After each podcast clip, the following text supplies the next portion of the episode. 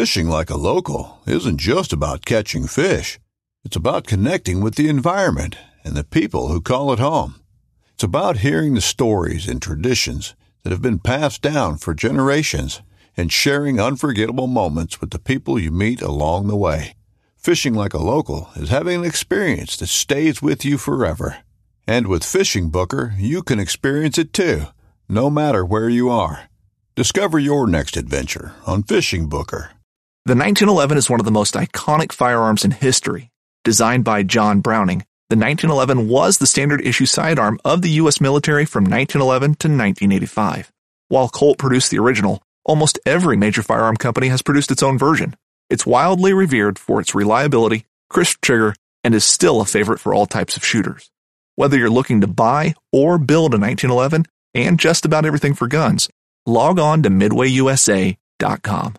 Whether you're just looking to stay warm during a hunt or need maximum concealment, the clothing you wear can make or break a hunt. At MidwayUSA.com, we understand hunting clothing has come a long way with more meticulously crafted camo patterns, advanced scent control technologies, and weatherproof options to withstand the elements. Hunters have to wait until their favorite season, but shouldn't wait on gear, which is why Midway USA offers super fast shipping. When you're ready for your next system, log on to MidwayUSA.com. Welcome to the Fowl Front Outdoors Tales and Tips segment, where we bring to light the heart of hunting through shared experiences and lessons learned. By talking with real hunters, both new and old, to preserve and share part of this passion that we hold dear, not only to entertain, but also to educate. So listen up, because this is Tales and Tips, and you're on the Fowl Front. This week's episode is brought to you by Dive Bomb Industries, the fastest growing, most affordable decoys on the market, with unmatched customer service. Visit them online at divebombindustries.com, on Instagram or Facebook at Dive Bomb Industries.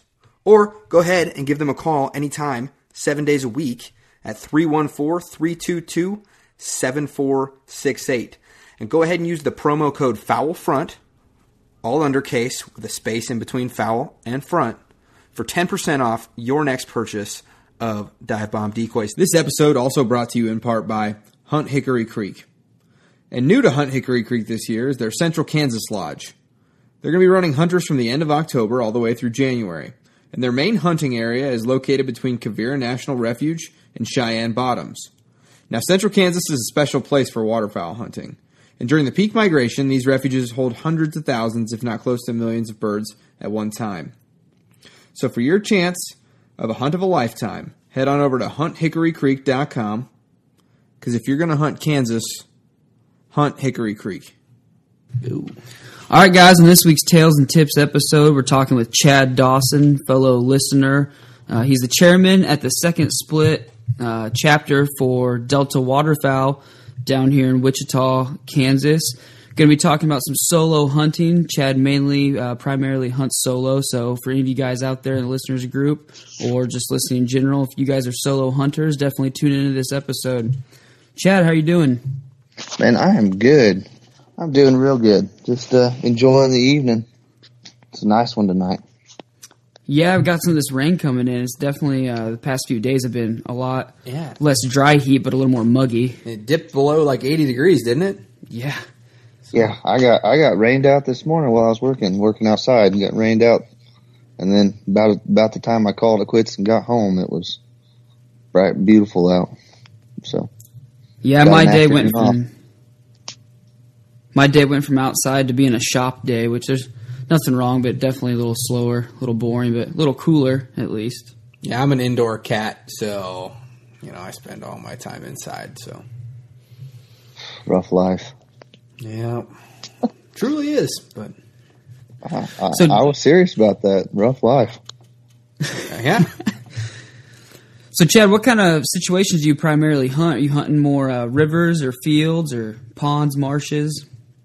Well, for the most part, early season, I hunt the public marshes. Those seem to hold good numbers of birds during the year, and I get them a couple of days off during the week, so I'm able to kind of hit it when the weekend warriors aren't there.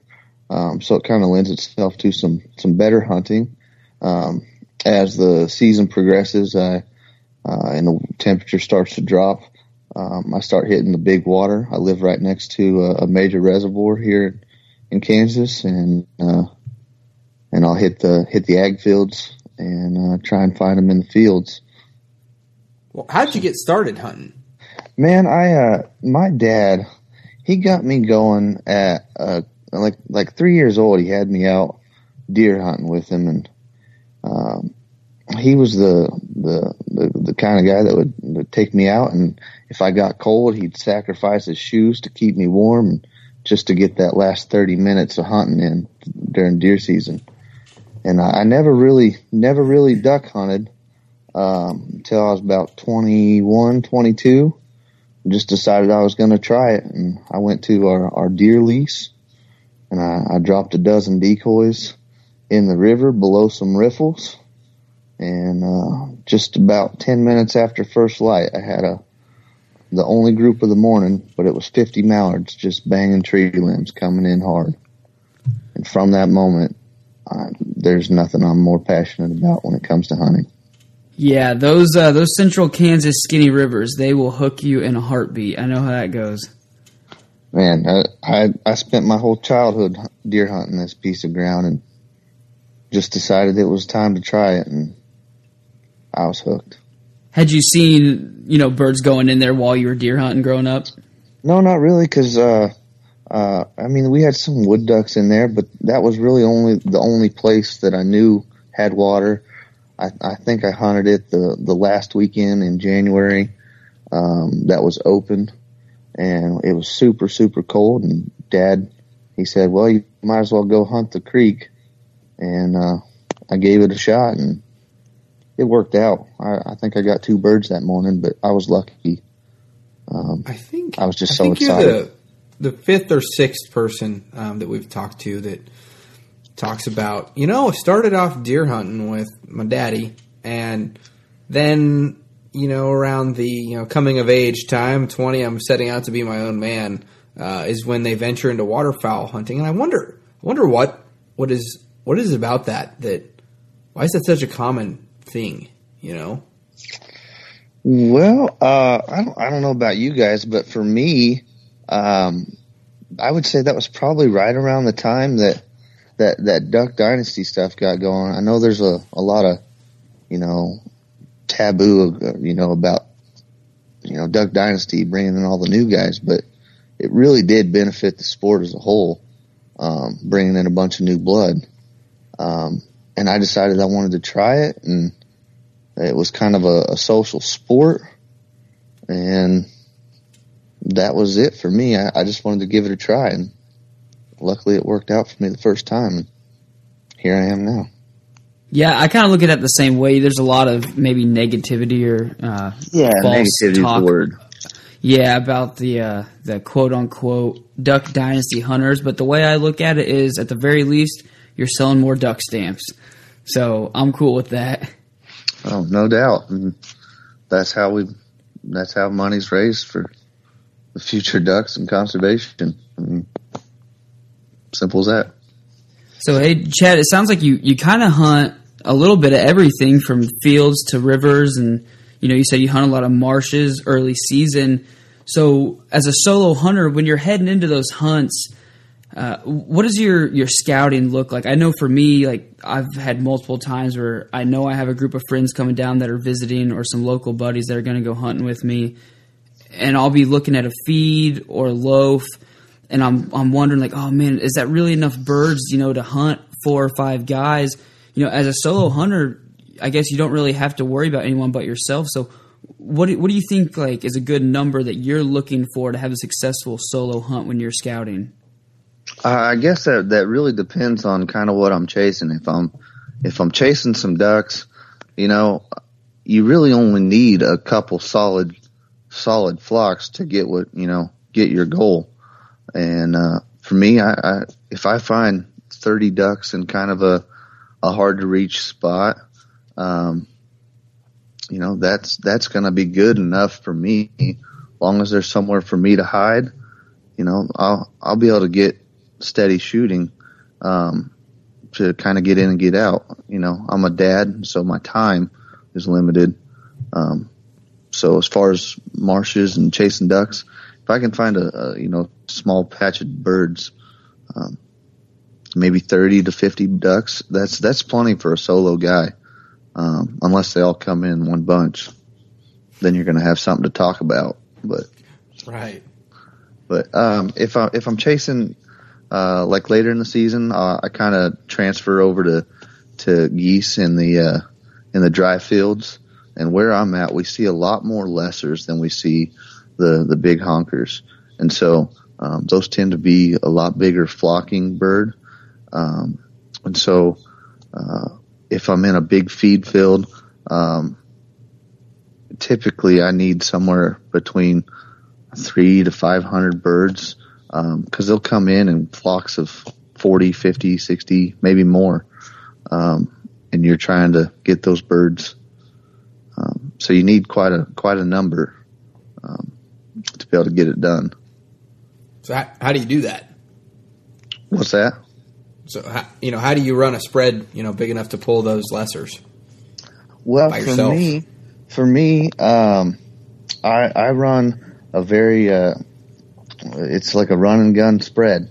I have about 10 dozen socks and silos, and I have a layout blind with the rigid frame and the fold doors, and I use my blind as my decoy bag, and I can stuff all of my decoys inside that, and it has a carry strap to it,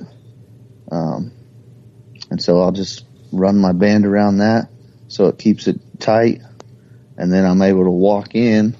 And I can place my 10 dozen myself in just a short amount of time, and I try and dedicate most of my time to hiding my blind, and then I'll use my socks to try and blend in inside my spread.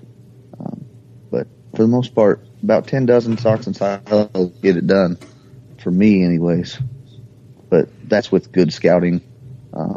And knowing where birds are coming and where they want to be. Yeah, you touched on there with the scouting, with those lessers and central cans. You're exactly right. Like they're coming in groups of 40, 50, maybe even more. And so, as a solo guy, even though that's a ton of birds, being able to read the situations and how are they coming into the field and what sizes of groups and how far in between are the groups, because if you only have two groups of 50 that are coming in a minute apart, realistically, you're probably going to shoot two, if you're lucky, three birds in that field. And so, that's a successful hunt, but you're not going to be shooting the limit. Well, I mean, that's kind of the name of game as a solo hunter. You got to dedicate your time to scouting.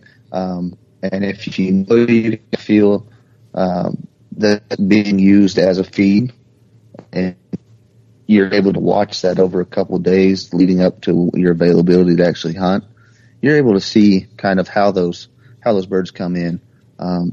Typically around here, you'll get a big initial burst where they come up off their roost and come in.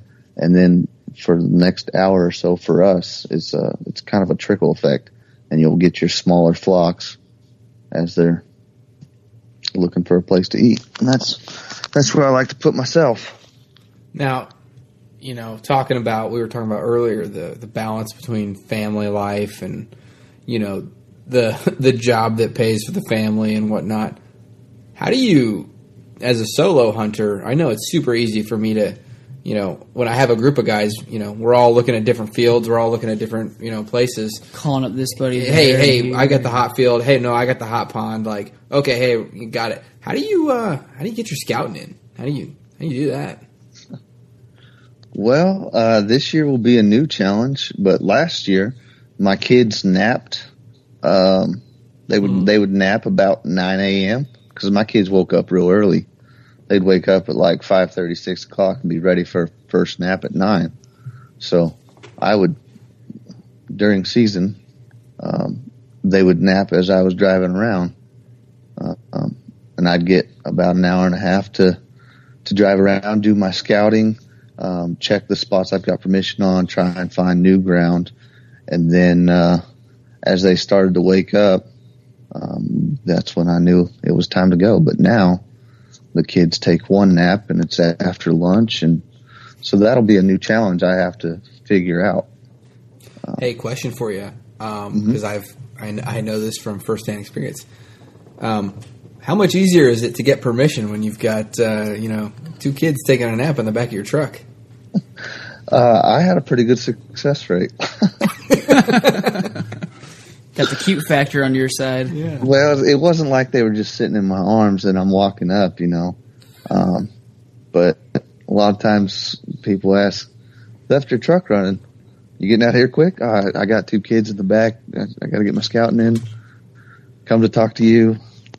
And then they just, it kind of breaks down their defenses a little bit, makes them more, receptive to you being interrupting their day. Yeah. And so it doesn't always work, but a lot of times it does. And if it doesn't work out, they can point you to somebody who might be a little more approachable to that kind of thing. So, right. I think as they get older and willing to participate, and as that goes on, I think that success rate will be better. But I think getting permission is all about how you approach it. If you approach people at a convenient time, try not to hit them just as they get home from work, and try not to hit them as they're sitting down from dinner. Try and catch them on the in-between or just after. They seem to be much more responsive. Now, do you think maybe you have a little more success with getting permission being a solo hunter? I know I myself have had some experiences where, I'm talking to a farmer or a landowner and I feel like it's going great and I feel like we've made a good connection. And then the minute I say, hey, I got a couple buddies with me also. Like, do you care if they come along? Some people start getting a little finicky about that if they, haven't ever met the person personally. For me, I think if you present yourself as a trustworthy person, a lot of times farmers don't like these birds. And I found they really don't like the geese, the lessers, and the snows. And so it just seems like they seem to be a little more receptive, at least around here. To having a party of guys, but having one guy, and since I'm pretty mobile with my field spread, I don't have to drive on their ground. It's pretty easy for me to pack all my stuff in and never have to put tires on their field, and that's a big selling point. A lot of guys don't care, but they've been burned in the past, and if you can have that, in your toolbox is things you can offer them. Minimize your impact to their ground. That seems to be a huge benefit. Yeah, that's a good selling point for anybody, even if you are a group hunter, but especially you being a solo hunter. You want to maybe talk about that a little bit more, the gear that you do utilize, such as you said, you carry silos and socks in your layout blind. You're kind of hitting two birds, one stone there, and then did you say you take out 10 dozen? Is that what you said, Chad? Yeah, I have about 10 dozen roughly. It's been a while, since I counted. 10 dozen-ish. Yeah, you can pack that in on your back pretty light by yourself, utilizing those silos and socks, and that's still a pretty good size spread. So now, actually, yeah, to expound on that is, tell me the story from, okay, you've driven out to the place you're going to hunt. Tell me the tale of from the truck to the setup. How does that work for you? Because I know it always makes it easier when I almost invite people along with me so that I can make that less of a pain in the butt. Well, pretty soon you'll have the kids for that job. Yeah, man, that's a bonus. That's I take a lot of kids hunting. And I normally make them carry their own weight and make it a good experience, but they definitely earn it. But for me, I get out the truck, let the dog run, burn off some of that extra energy, and then I normally head to the field, and my My blind is already packed. It's not like I got any prep work to do once I get there. So then it's just a matter of dropping the tailgate, putting it on, grabbing my gun and my blind bag, and I'm hoofing it to where I've decided I'm going to hunt. It's always a nice thing. I have this little collapsible rake I keep in my blind bag that helps me when I get there, so I can brush in, I can rake debris and help myself brush in. But I try and make it as simple as possible. I don't like doing a whole lot of prep work on site. Right. So, obviously the key there is you prep the night before, or maybe even you wake up, an extra hour or two early or whatever it is that you do. But showing up ready to go and just grabbing whatever you need to out of the back of the truck. But, how long does it take for you to set up from the time you leave the truck, excluding the walk-in, to the time you're set in, maybe enjoying your coffee? What's that look like for you? Well, as soon as I get to my spot, the first thing I do is I dump my blind, lay my gun out, dump it, get everything laid out, and I can set my 10 dozen birds, probably in 15, 20 minutes. And that once I've done that, then that gets me a lot of time to work on trying to make my layout blind as invisible as possible. I try, and that tends to be where I focus. I don't get too particular on setting up decoys in a specific thing. I just try and get them looking like what I saw, and then I try and hide as best as I can. What are some of the things that you do the night before to make sure? Because obviously you don't have any fallbacks. Like, oh, hey, dude, I forgot my headlamp. I got an extra one in my blind bag. It's on you. Yeah, you are the single point of failure. What are some of the preparation things that you go over? So the night before, what I'm doing is I will get everything. Because normally the pack up from the previous hunt isn't near as neat as it is. So I'll repack my blind. And in doing that, that means I go through my blind bag. I'm making sure I've still got if it's cold, I've got some hand warmers. I've got a couple boxes of shells in there. I've emptied my trash out. I make sure I've got my choke tube and some lube for the gun. I normally use some CLP, and I'm just checking things, making sure I've got at least two headlamps that work. Learn that one the hard way. One fails, and the other one's low on battery, and then you're stuck, and you're scrambling in the early morning light. Two is one is none. So yeah, exactly. So I'm just going through the things that I know I will need. And then once I've checked off the things that are, necessities of a hunt, shells, guns good, have my decoys packed, that kind of thing, then I can look at the things that kind of make a hunt a little more comfortable, hand warmers, extra set of gloves, maybe an extra set of socks, because there's things that happen. Your socks get wet, or your walk in, you get too sweaty, and then you're fighting the cold the whole time. It might be an extra hoodie in the bag or something. It's right. Just I take care of the necessities first, and then the creature comforts after that. Yeah. So because I know this is extra hand equals you don't have any extra hands. So, what blind bag do you run?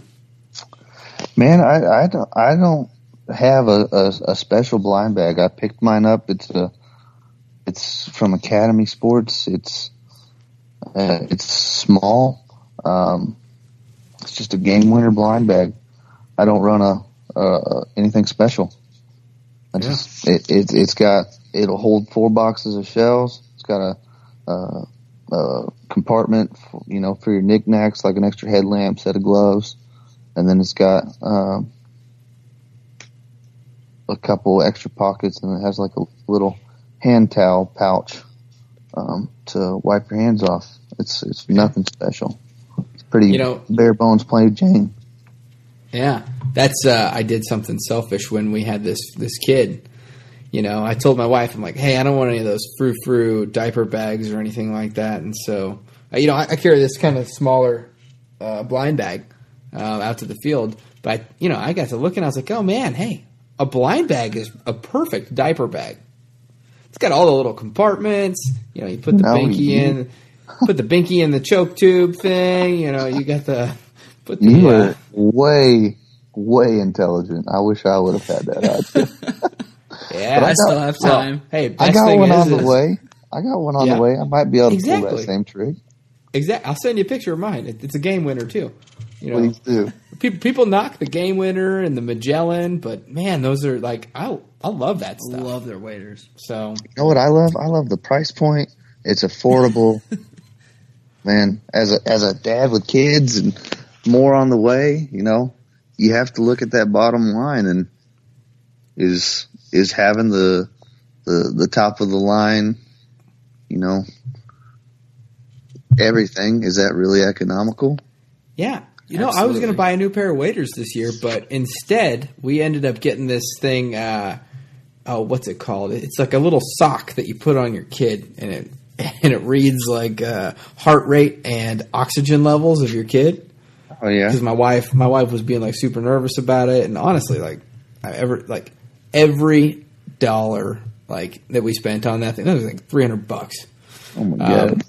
Oh, dude, that has been my life since having this kid. It's $300 here, $100 there, like $200 there. But I tell you what, the amount of sleep that thing has equaled, you know, versus, you know, those waders aren't gonna get you sleep. Hey, them waders, you know, I might freeze my butt off come January because I got leaky waders, but. Dang it, I'm going to have a happy wife, you know? Oh, well, that is an important thing to have. That's probably more important than having new waders.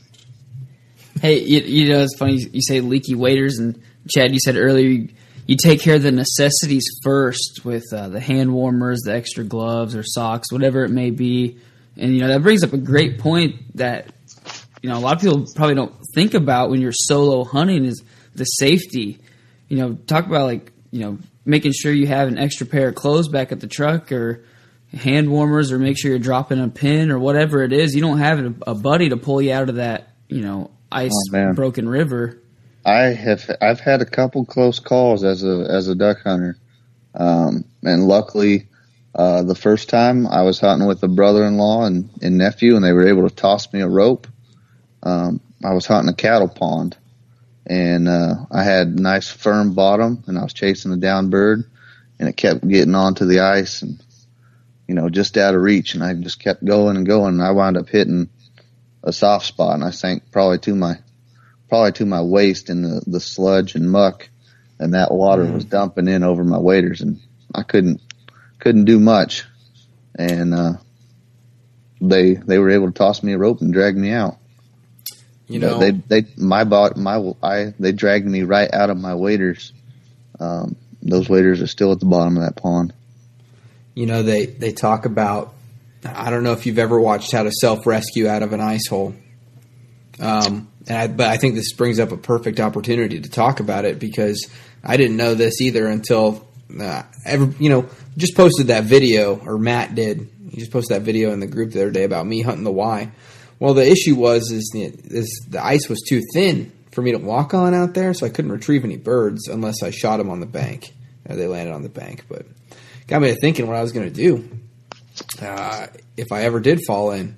And they say the way that you fall in, don't try to save yourself for at least a minute. Just got to get over that initial cold shock and kind of just wade water there, catch your breath, get over the shock, and then start putting your elbows up on the ice ledge, and then get to a point where you can, you know, either you'll break your way all the way back to a place you can stand, or you'll find a spot where you can, you know, eventually kind of hold your weight. And then from there, you kind of let your feet rise up behind you, and then you kick as hard as you can, like flutter kick, to belly roll, and then you just roll all the way back to the edge of the pond. Just little safety PSA there for anybody that didn't know. That's a good put in. Yeah, I mean, that's a good technique. I think a lot of times as guys, we kind of find ourselves invincible, and Mother Nature is kind of unforgiving, and she'll put us down on our butt in a minute. Yeah, absolutely. That's good stuff. I mean, as far as the safety as a solo hunter went, we had I think it's about 3 years ago now, we had a guy that was in a very similar situation to me. I was a expectant father. This guy was his name's Aaron Travis. He's an expectant father. I was an expectant father. Both of our wives were due, basically the same time frame. And, him and his buddy went out to go retrieve birds in a canoe, and they dumped the canoe, and, Aaron didn't make it. And I had never met Aaron. I just had read the story, but because our situations were so similar, it really drove home, you know, how dangerous this can be. And it changed my whole viewpoint whenever I head out hunting, whether it's with me or with buddies. So as a solo hunter, I let my wife know, I drop a pin where I'm going to park my truck. And then once I walk in, I'll drop a pin, send that to her as well. And then I let her know, you know, this is what time I'm calling it quits on the hunt. This is what time I'm expecting to be home.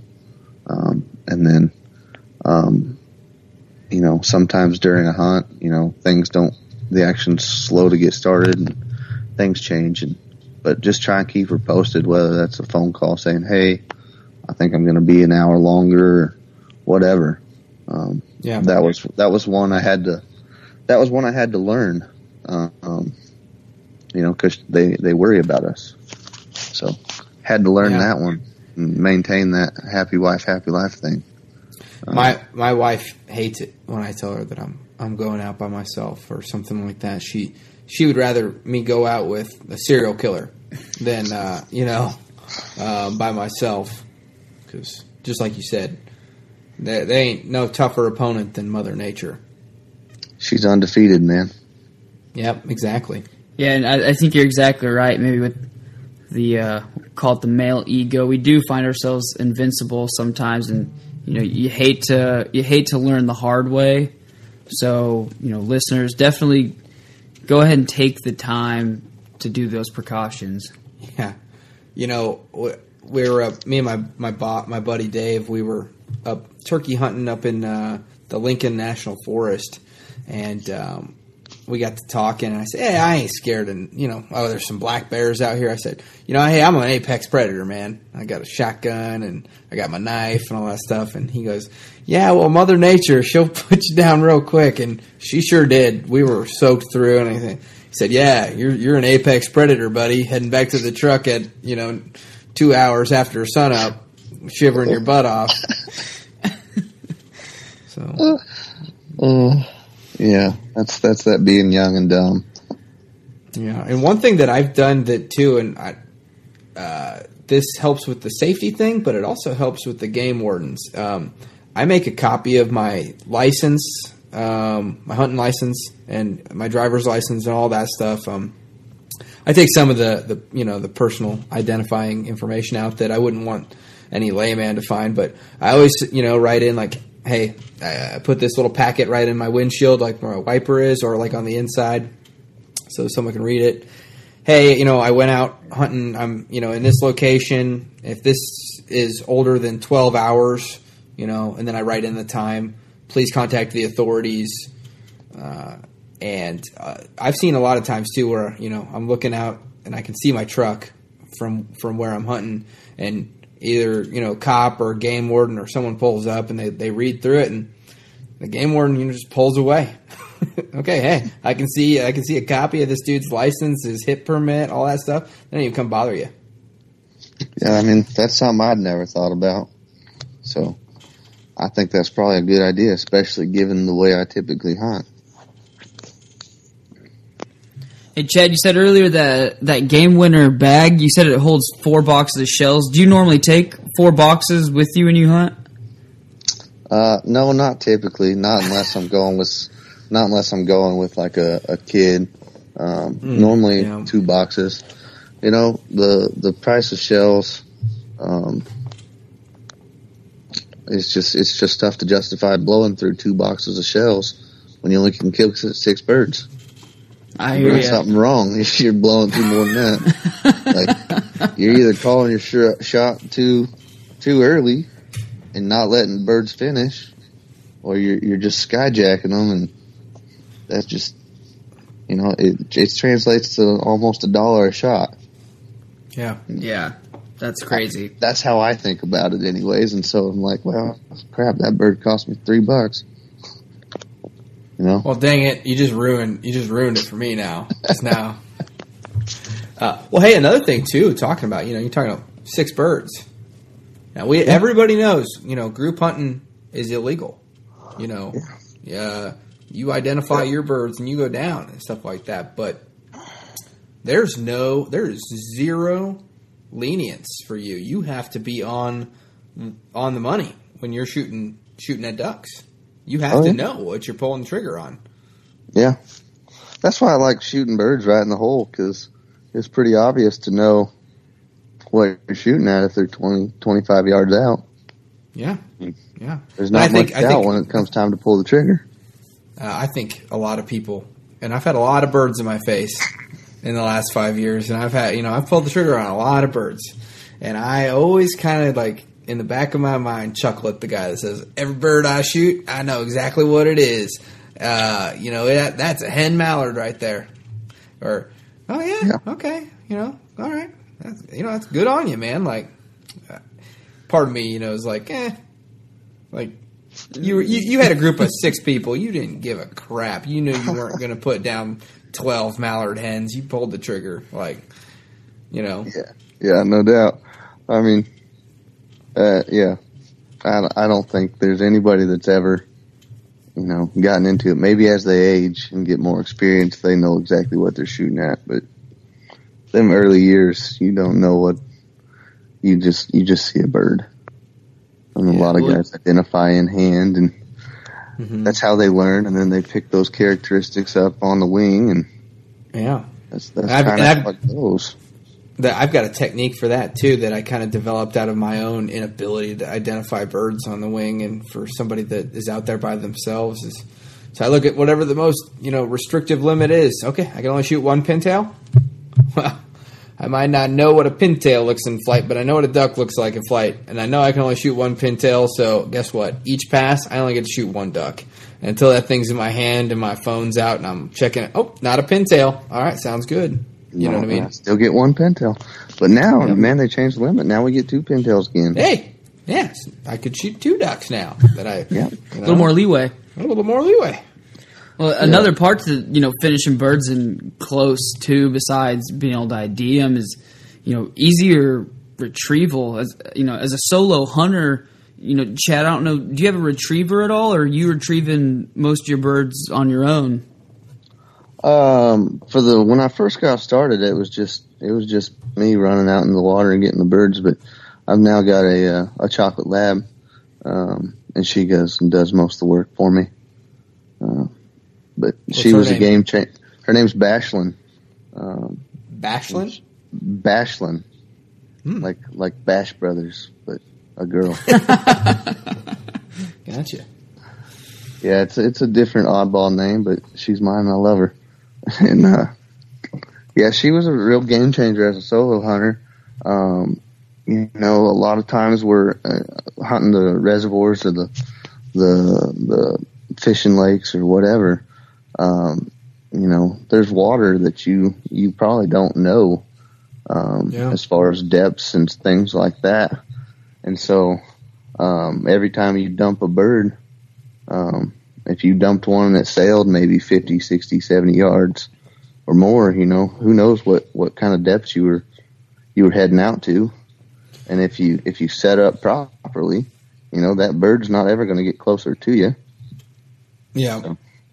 So. The other thing, too, you were talking about is what people don't realize is, you know, these cow ponds, they're small. You know, they're half an acre to 2 acres.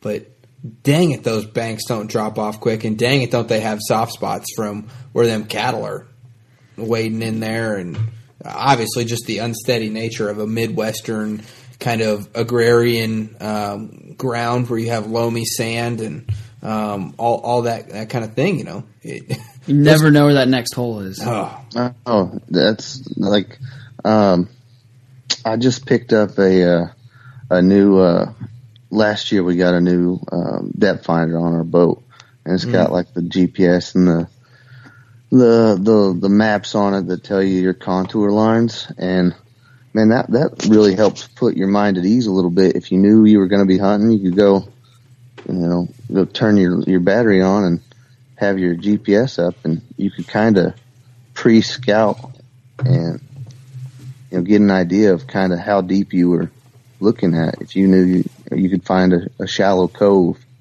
you know, that kind of helped put your mind at ease. Now, you still didn't know what kind of bottom that was just from the map, but scouting would give you an idea of what kind of bottom to expect. And so that helped out a ton. And if you don't have a GPS, there's different apps like Navionics apps or things like that you can use to check, you know, get a general idea of what to expect as far as, you know, one app that does a really good job, and they're actually, I think they're out of Lincoln, Nebraska. It does a really good job of doing the lake contours and pond contours. Is Powderhook. I don't know if you've ever looked into it.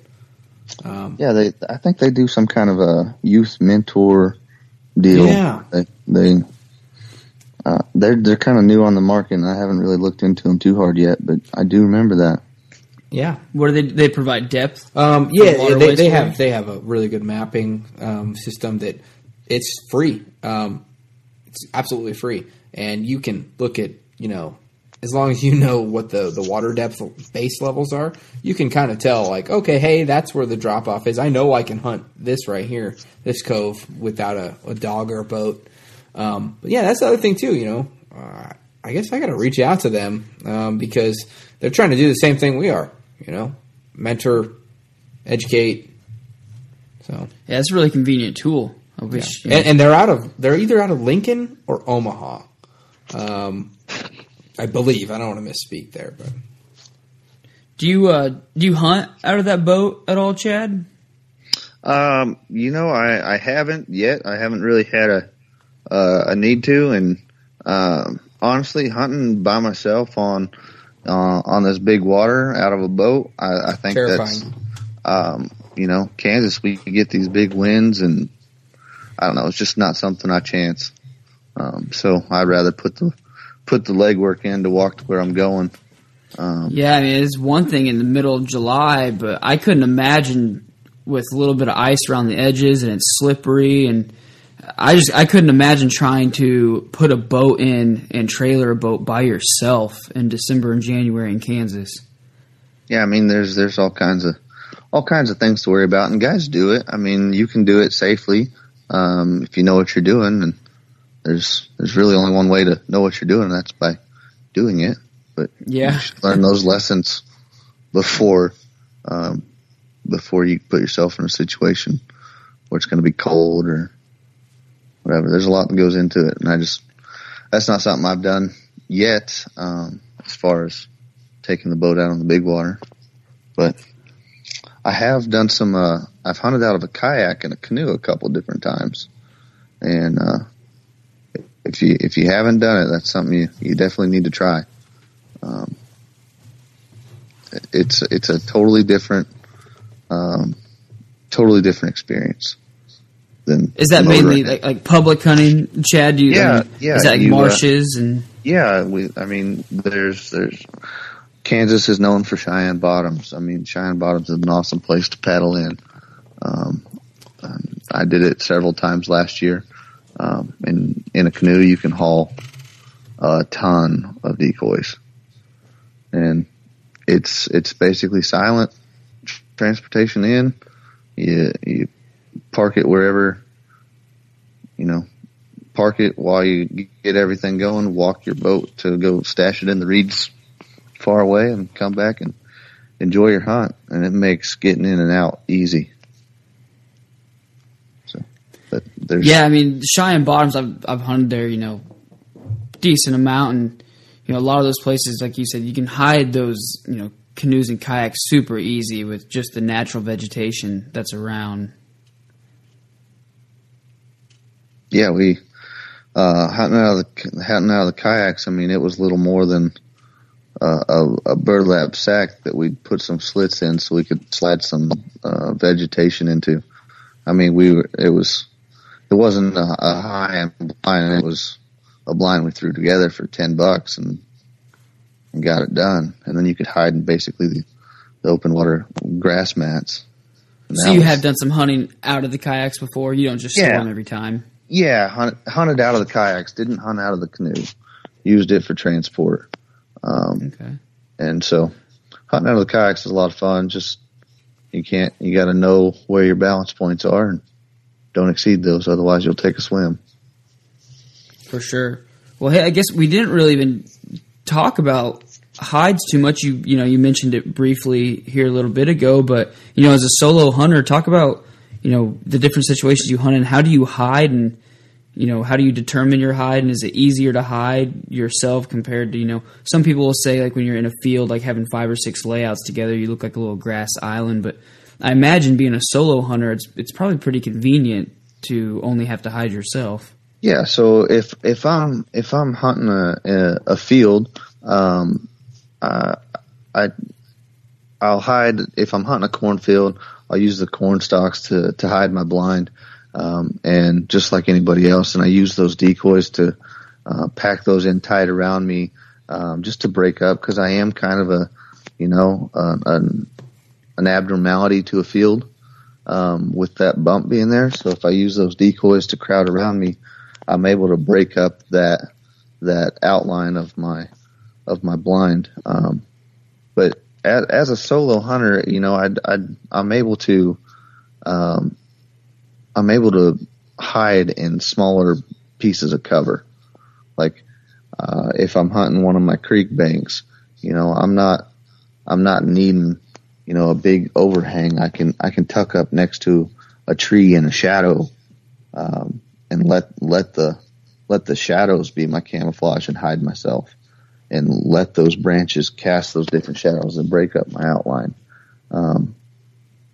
And in a marsh, you can get in some of those smaller pockets of cattails or whatever the vegetation is there. And you can really disappear in that stuff, and you don't need near as much of it, like you would with a big group. Yeah, absolutely. I think that's one of the best things is like, there's got to be times where you don't even consider using a blind. If you can pack enough decoys in around you, or if you can tuck into the side of a bank or something like that. But now I know you said, you mentioned it multiple times that you take out kids. Now obviously your kids are too young to take out, but what kind of mentorship are you doing out here? Well, for my own, just on my own stuff, I've got some nieces and nephews that are in that 7 to 15, 16 range. So I take them out a lot, and then a lot of times they'll drag their friends out with them. And I like to get them to experience, this, because it's something I'm very passionate about, and there's no real good way to explain it outside of trying to show them. Mm-hmm. And so I take somewhere between 6 and 8 kids out a year, just myself, and then through the Delta Waterfowl stuff I do, last year or 2 years ago, we started and we took like 9 or 10 kids out for their first hunt, single day, youth opener, took them out to a public marsh and showed them the ins and outs of what to do. And then last year, we took 3 or 4 out. And so it's just, I think it's part of the game, you know. I think this is my 6th or 7th season as a waterfowler, and it's, you know, I've kind of learned a few of the ropes, and, you know, it's time to start giving back. Yep. So, I just feel like it's kind of my duty. Exactly where I'm at, man. Yeah. That's exactly where I'm at. So it's our duty. I feel like, and that's what I'm going to continue to do. Now, I guess maybe I shouldn't assume this, but I'm assuming a little bit that, you know, when you take those kids out, are those maybe not solo hunts, or are you taking a group out of kids out by yourself? Oh, I if it's just me and one of my older nephews, and maybe his friends, I got no problems with it just being me. But if you get those younger kids, the younger kids are a little bit unpredictable. And you only got 2 eyes, so I normally try and take a buddy or my dad, something like that for those bigger groups or with younger kids. It's always good to have an extra hand, because with more kids means more equipment, and as a solo, typically a solo hunter, it's just easier if you got a little bit more help to help those kids get out there, because when they're real young, you know, there's only so many decoys they can carry out, or carry a box of shells or whatever.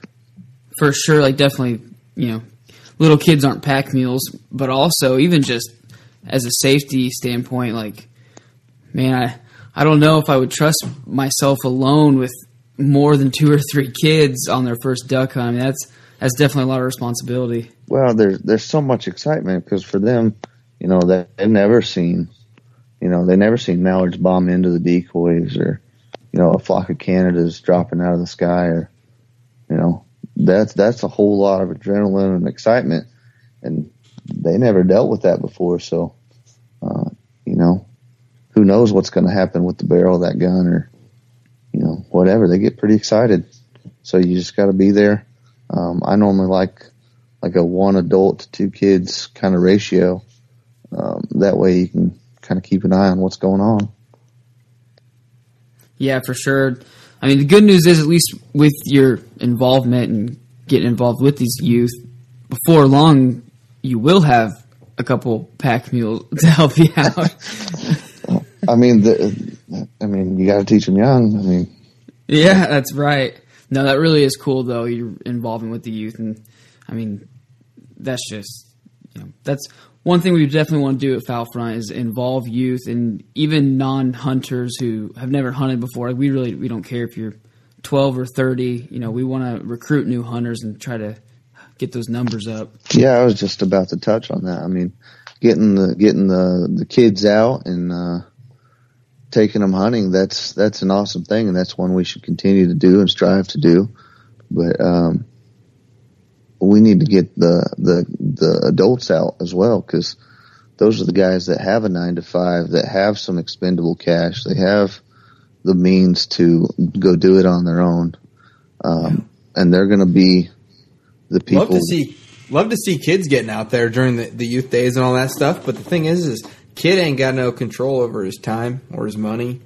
And kid ain't, you know, yeah, he can invite another one of his friends out, but, it's the, you know, those 20, 30-year-old guys that you can really make some money, as to say, in the conservation / getting people out into the sport with them. Well, I mean, there's fringe benefits to it too. I mean, if you take somebody out that's, you know, that's an adult, or maybe it's a kid that's getting ready to, you know, say he's like 15, just about to be 16, you know, these are people that, you know, through you taking them out and you mentoring them, you know, that could turn into a lifelong friendship.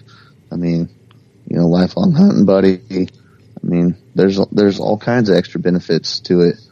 I mean, not to mention if they do get hooked, I mean, that might be somebody to spread, you know, the cost with. Yeah, the domino effect. I mean, or like the scouting, you know, or permissions. Heck, that's the only reason I'm really friends with Tegan, is so that I can have... Using me? I mean, if you can find a hunting buddy that will scout, you need to be good friends with that guy. Yeah. I mean, because if your buddies don't scout, I mean, you're just kind of a guide. That's a good point. That is a great point. I mean, there's a lot of truth to that. I think that's probably why I do a lot of solo hunting, because eventually rely on yourself.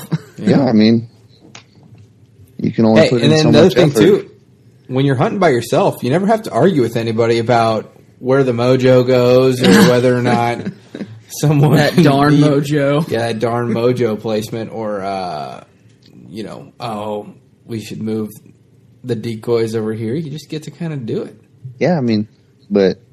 You get that, you know, there's no one to blame. And there's a sense of pride that comes with, you know, you did it yourself. It was all you, you know, and you can take some pride in that.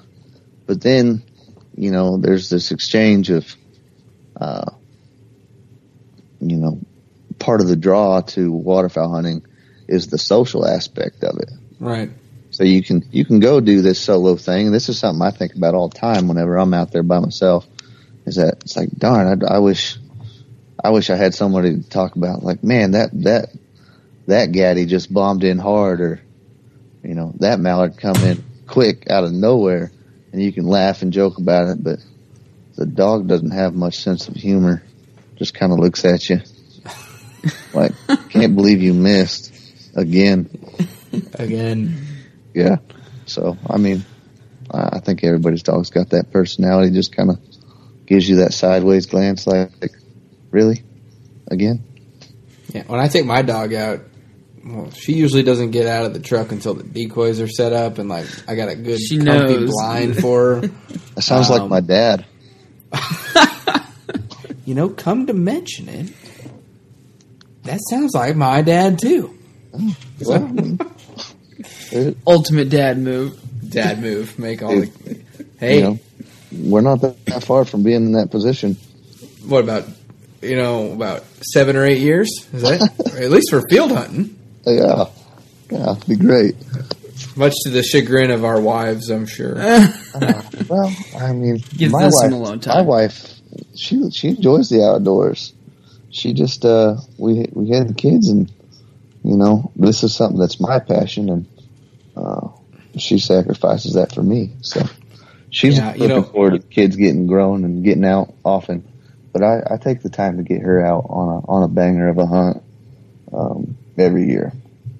I told my wife I can't wait for, you know, our daughter to be ready to get out into the blind, help me set up decoys, and I teach her all the ways. And she's like, yeah, I can't wait to have both of your butts out of the house on a Saturday morning.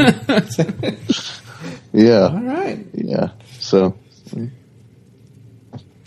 you know, we talked about moving the mojos, and I guess that's another good question to ask, Chad. What kind of, like, I guess you could call it specialty gear do you run on these solo hunts? I know you said earlier, you know, you got to utilize the space you have for the necessities first, but... you know, are you running a jerk string or a mojo or, you know, anything special? You know, I don't ever hit the field or hit the marsh or water scenario without a jerk cord in my blind bag. You know, that was one of the early motion things. It's tried and true, and it's effective. Nowadays, you know, when I first got going, you know, that was right whenever mojos kind of hit the market. And those things were just lethal. And now it seems like everybody's running 3, 4, 5 of those things. And I just feel like those birds are kind of, they're wise to that game. So question for you. I know my biggest thing with jerk rigs is like I will set one up. I'll have, you know, 4 mojos going and a jerk string. And I always designate one guy. I'm like, hey, you're the jerk string dude. All right. As Wade would say, it's the newbie. It's the always the newbie. Like, hey, when they're, you know, when I'm calling, you're pulling on the jerk string, okay? And okay, got it. But when I'm by myself, I mean, like, I couldn't tell you how many times I've like looked around for the jerk string handle for about half a second and been like, screw it, like I'm good to go. There's a lot. You're calling, and you're you know, getting that jerk string. That's a lot of. See, I remember parts. To do the jerk string by myself, but then I'm fumbling to grab my gun. Yeah, well, see, there's another. Well, see, the solution. The solution to that problem, like at least for me, they have these little like if you go to Cabela's or wherever you buy your fishing tackle, like those little fiberglass rod stakes that they have that like they extend out. You shove that in the ground, and that's a perfect gun rest. And you just set that like I hunt off of typically a bucket, and so that that'll sit between my legs, and the gun will be upright, ready to go. And I got call in one hand and jerk in the other, and getting after it. Well, and whenever it's time.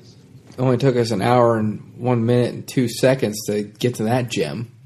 So, wow, there we go. Or if you've got soft ground, break a twig off. I mean, yeah, you got to figure out. You can't just be laying that over your lap, and otherwise you get that jerk cord wrapped around your gun somehow, and it's just a mess. Yeah. So that's how. Well, we talked about your field hunting excursions with the silos and the socks, and you know you said you love kayak hunting. It's a great experience, but I think you know a lot of people out there, your average duck guy on the weekend or whenever it is, they might be hauling into a public marsh or a weehaw pond, or maybe they're lucky enough to have a private spot, and they're probably hunting water. Primarily for ducks, just because it's a little easier to target that than geese. And, you know, when you're solo hunting for that, what does that look like? Are you utilizing, like, packable decoys, or are you buying, like, the cheapest, lightest Craigslist decoys you can find? How many are you running, and how are you packing those in? Well, for me, I run Texas rigs on everything. And I have a refuge runner bag, and that's I'll utilize that whenever I've got a really long walk in, you know, because that just puts everything on your back and keeps your hands free, and you can get running. But what I found is that with that refuge runner, especially after you've picked up, you know, I run 2 dozen decoys, and hunting on big water with big wind. You know, I run 8-ounce weights, and so, you know, a dozen decoys, just the weights alone is 6 pounds, and you got 2 pounds a bird. You know, you're looking at 60, 80 pounds on your back for 2 dozen decoys, not to mention a shotgun and, you know, all these things. So I'm just running 2 dozen decoys, and I have some Avian X's that I run on some lifetime rigs, and I'll carry those in, but once those decoys, once you pack them back in there and that bag gets wet, that bag seems to double in weight. I don't know if that's just because you're tired or what, but I found that if you've got nice flat ground, that's not going to be if it's a pasture or if it's got some small gravel or if you're going to be walking a road in, a lot of times if you use your deer cart or your game cart or whatever it is, that makes your walk just so much easier. Yeah, that walkout's always heavier than the walk in, no matter how the hunt went or whatever extra you're carrying out. It's motivation. And the other thing too that really irritates me about hey, you can fit 4 dozen of these decoys into this blind bag. Yeah, and they'll be slapping your ankles the entire way, you know, yeah, back. Good luck. Yeah. You'll be dragging that thing. Yeah, exactly. Or see, I made the mistake one time. I went hunting with my nephew one time, and we just had a ton of birds, and we had about probably like a 3/4 mile walk in, and I loaded that thing down with as many decoys as I could get in there, and then I had him. He had one of those mesh decoy bags with probably a dozen and a half on his back. And we carried, I think all told, we probably had 6 birds we carried back there. Mm-hmm. And that bag was just impossible to carry with all the gear, the added birds. So we wound up having... You could easily bench press that or squat it, but, you know, you add the awkward dimensions / it flopping around on you, like... That's different. It doesn't matter how much padding they have in those shoulder straps. They bite. Oh, exactly. Yeah. So, but yeah, sure. I would much rather carry my decoys on a game cart. That kind of, you know, I set that up. Normally I'll set my decoys up in a bag, or if I'm running just Texas rigs, I'll drop them on that, and then that kind of gives a platform. That I can lay my clothes in that I'm going to wear during the hunt, so I'm not getting too hot out. And then on top of that, I can stack my gun and my blind bag and maybe a stool or my bucket or whatever. And then I have a little cargo net I picked up, and just throw that over so I don't lose my gear on the walk in. And that seems to put the stress and strain of it is a whole lot easier than trying to carry it on your back. You know, when you're done with the this next kid, I don't know if you guys are having any more, but I saw a guy that he had taken their old jogging stroller that they had, and he turned it into like a walk-in hunting thing, and I kind of been eyeing my my stroller a little differently. Get some off-road wheels next. Yeah. Hey, mine's got off-road wheels, but I think I think there was a post on the page about that. And I was letting Tegan know get the off-road wheels because it helps scouting, because hunting public marshlands and those dikes and places you can park. That's right. You know, You know, that lends itself to some pretty good pictures, some memories you're going to hold on to, and you can still get your goal accomplished while getting that quality dad time in. That's right. Plus, you know, the kids, they appreciate the fresh air and the sunlight and a little bit of vitamin D, and who knows, there might be some subliminal things in there. Maybe they'll be more keen to be picking up a duck call than a... Yeah, I am. Oh, you got me. Actually, I'm trying to convince my wife if she listens to this. So. You know, I had those same talks with mine. Yep. For sure. It's healthy, honey. Yeah, it's good for her. My wife, Chad, do you know what Little Baby Bums is? No. Okay. It's these crazy smart people that posted these nursery rhyme, like animated nursery rhymes on Netflix, and it's like crack for little tiny kids. They just like watch it like it's like an intense episode of NCIS or something. That's like what my kid looks like. Like she's hanging on like every word that they say. But my wife's like, oh, see, this Baby Bums thing works really good. And I'm like, yeah, so does AVN X TV. And yeah, you know, they don't know what it is. Kids, yeah, exactly. My son, we have that, it's an outdoor TV app. Outdoor TV? Yeah. And watches fishing shows nonstop. Mm-hmm. I haven't gotten him convinced to watch the duck hunting videos, but he's ate up about the fishing. Nice.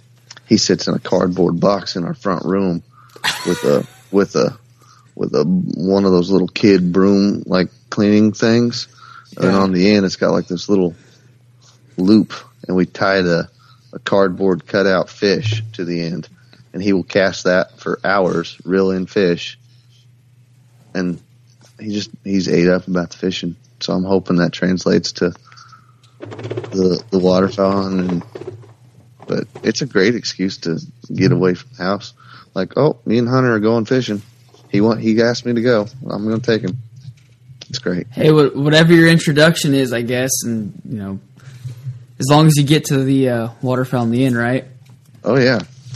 I mean, there'll be no shortage of that.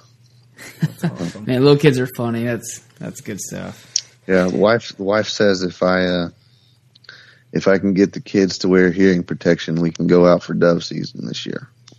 Oh, so, yeah. Well, that's nice and laid back. I'll drop you a link. I had to buy some like baby ear protection / little kid ear protection. It's supposed to be like good from like 3 months to 5 years. So if they can keep it on, and they're doing really good. We started with hats, like ball caps, and they love wearing those. So I'm hoping. Yeah. She wore it the entire 4th of July almost. Anytime that we started getting close to some fireworks over there in Wamego, I'd pop that thing on her, and she loved them. So, yeah. Well, yeah, be sure to drop me that link. I would love to be able to get out this year with them. It's ambitious, I know, but. Yeah. I mean, got to try. A man can dream. That's for sure. Should we wrap this thing up? Did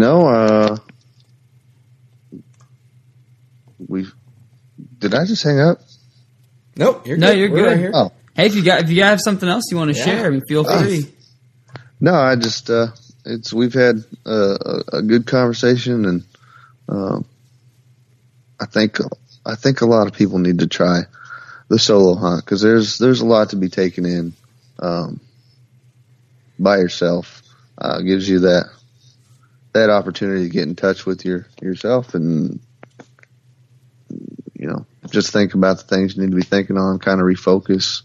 There's a lot of added benefits to doing hunting by yourself, but definitely don't stray away from the party hunt, because there's a big part of waterfowling that is that social aspect. Yeah, I love the social aspect. I would say my hunting is probably 95 to 5, the 95 being group hunts. I try to take a lot of people out every year, particularly new people. But, man, those 5% hunts that I get out by myself, it's like therapy. And it's so nice not to have to worry about other people, and you're not stressing on whether they're having a good hunt or not. You're not as worried about your calling and the decoy. You just sit back and take in the views and relax, and that's my favorite part of solo hunting. Oh yeah, there's less pressure to pull the trigger too, and so you can literally just let groups come in, and that sometimes can be your best hunting too. Oh, man. Yeah, exactly. Yeah, of course you'll have 150 birds in your face when one gunner, and you can't just. I know I have a video that I'll post this to the group. In when we release this episode, but there's a time where I had probably 200 birds in this little hole, and I didn't even pick up the gun. I just was filming it, and had I had 3 other dudes there, we'd have blown that thing up, and we'd have been done in about 10 minutes. But yeah, well, I don't know what the guys are like that you hunt with, but whenever you get those big balls of birds, I probably drop more birds by myself than I do with the big group, because they just get so excited, and we're all we're all looking at the same bird coming in because we think it's gimme. And then there's always that one bird in the group that draws everybody to it, and it's nailed it. And it's just like this is so mean to me, because this probably was me, but there's always that kid on the playground that like all the bullies want to target. And there's always that duck too, Well, yeah. A pintail comes in the spread, Yeah. yeah. If that bull can comes in, I might be shooting across. Oh, yeah. Well, that's one I haven't checked off my bucket list yet. I ain't got one of those yet. So. I don't mean to be that guy. I've shot the crap out of really. I mean, I've shot one, and I regret not getting it on the wall. And yeah, I don't think I've even had an opportunity at one. Not yet, anyway. That just, I guess down in El Paso and New Mexico, I was in such an eclectic flyway. Yeah, just birds just pooled up there, all sorts of birds. And it's crazy to hear your stories, and then after hearing that from you, doing some research and just like seeing that, it's almost I don't know if I should call it a mecca, but I mean it's like a thing of its own. Like, and you wouldn't think of it. We're going down there for sure. I'm doing a casting blast down near Corpus. I think later this year, if not this year, then 2019. Just had a buddy get stationed down in Corpus, and nice. Cast and blast, meaning you're going to go down and fish and hunt. Oh yeah, we'll hunt the mornings and fish the afternoons. Man, that's cool. What are you fishing for down there? I have no idea. Is that the reds? I've never even seen the ocean, so I have no idea seen what the ocean, huh? Nope. So I don't know what to expect down there. Whole nother world. That's right. Whole new world. Oh, come on now. This ain't that kind of show. The ocean's cool, but I'll take the Kansas rivers and reservoirs myself. Yeah, man. Yeah. Right. That's what I grew up on. That's what I love. So we'll see. Absolutely. Yeah, your first hunt that hooks you. There's something about it that you'll never forget it. You'll never want to leave it. Yeah, but the crazy thing is that first hunt I told you about. That was kind of the one that got me, and I bet I've hunted that creek, I don't know, half a dozen times since then, and man, it just never ever produced like that one time. Never. That's crazy. The fate had it, I guess. That one hunt. It was the siren, pulled you in. Oh yeah, it was. Now it's got you. I mean, I bet I've killed maybe a dozen wood ducks off that creek since, but just need that one good freeze when it stays open. Oh man! But now I live on the reservoir, and it's some fantastic hunting when it gets cold. Yeah, I'm definitely going to try to get. I started hunting some big lakes around here a little more last year when everything froze over and. Definitely going to start adding that to my repertoire a little more. But, shoot, it got so cold this past year, late December. Even the big lakes were frozen, too much to hunt. Yeah, it was. Seems like right around the first of the year, we always get down in the single digits and locks things out. Yeah, I saw the Kansas River for the first time in my life completely iced from bank to bank this year. That was crazy. Yeah, it's a...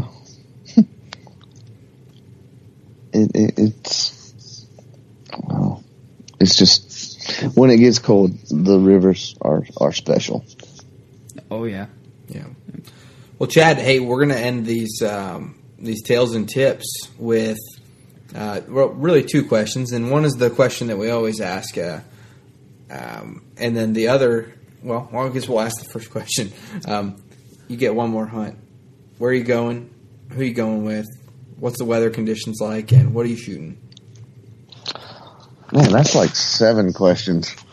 Well, it's I did just like maybe it would just be like, hey, last hunt, but I want to know a little bit more. Paint us a picture. Paint me a picture. Brian Moyes has ruined me. So, I think if I had just one more hunt, it would be. My dad, my uncle, and my best friend, and we'd be out, and we would be in a cold, nasty cornfield that is just getting pounded by big Canadas. And, nice. That would just be in my hometown of Valley Center. Well, and then what's the weather? You said cold, but what's the weather like? If to me, perfect conditions would be like a 5 mile an hour north wind with heavy snow coming down. I think that would be. I agree. That would be perfect, or big old midwestern flakes, fog, like, that thick snow, that big old cannon just breaks through, and you finally get a good picture of it. And it's already in shooting range. Oh yeah, yeah. You hear them the whole time, and you just they're somewhere near, getting closer, and then it's on, and they're right in your face. Oh yeah, yep. That would be it. If I could do that, I could be happy. Yeah, you just made me hate July a lot. I think the heat does that. All right, and so this last question that we're going to kind of end things with, and so future tales and tips, guests beware and take heed. But what episode, either tales and tips or a main episode, do you want to see from us, or would you want to see from us? Oh man, I like the conversations with us listeners. We offer a different perspective. I think I would like to hear different perspectives of the way guys are doing it. Because there's 1,000 ways to do this, and I think it'd be cool to talk to those guys that do the bodybuilding. Out in the bays, out on the East Coast, in the middle of winter, sitting in wetsuits, hiding behind wooden cannon decoys. I don't know if you guys have heard about that stuff. Yeah, those big old X decoys that they kind of float like a goose gang rig. That's on my bucket list. Yeah, I like hearing all the different ways to do it, because I think there's in all the different ways to do something, there's something that can be picked up and maybe gleaned and to add another one to your toolbox. So I just think, we're constantly learning how to get better at this game. I think hearing the different ways to do it would be what I'd like to hear. All right. Awesome. We appreciate that. That's good feedback. Well, yeah, Chad, we appreciate you coming on for this Tales and Tips episode, and I think it was invaluable. I think there's a lot of good lessons to be learned out of, just you don't gotta talk to the the big wigs in the industry to learn a little bit, like you just said. Like everybody's cutting the meat a little different, and there's a lot to be gleaned from everyday conversation. Yeah, man. At the end of the day, we're all shooting the same birds. Yeah. If we're in my party, we all are. So, but guys, I appreciate you letting me come on, talk to you. I've had a good time. So I love what you guys are doing, and I look forward to being a listener for your future shows. Well, thank you. Yeah, we appreciate you taking time out of your busy schedule and with the family and everything. And, we definitely look forward to seeing your activity in the listeners group, and thank you for being involved and being a listener. No doubt, guys. You guys are doing a good thing. All right, Chad. You have a good night, man. You too. See you guys. Bye. Bye. Thanks for listening to this week's episode of the Fowl Front Waterfowl Podcast. Please come join us on our Facebook group, the Fowl Front Waterfowl Podcast group, where you can connect with a good group of hunters, because we're all in this together. We need to act like it so that hopefully our great grandkids we'll be hunting ducks over our favorite public lands. We also ask that you go ahead and give us a written review on iTunes and give us 5 stars if you think we deserve it. And we really do want to hear back from you so that we can give you the best possible content. And if you get in on that Facebook group, you can get in there and you can ask questions and you can tell us what you want to hear next, or you can tell us what you don't like. And we'll be sure to tailor things to our listeners. So, all right. Stay safe out there, and we will see you next week.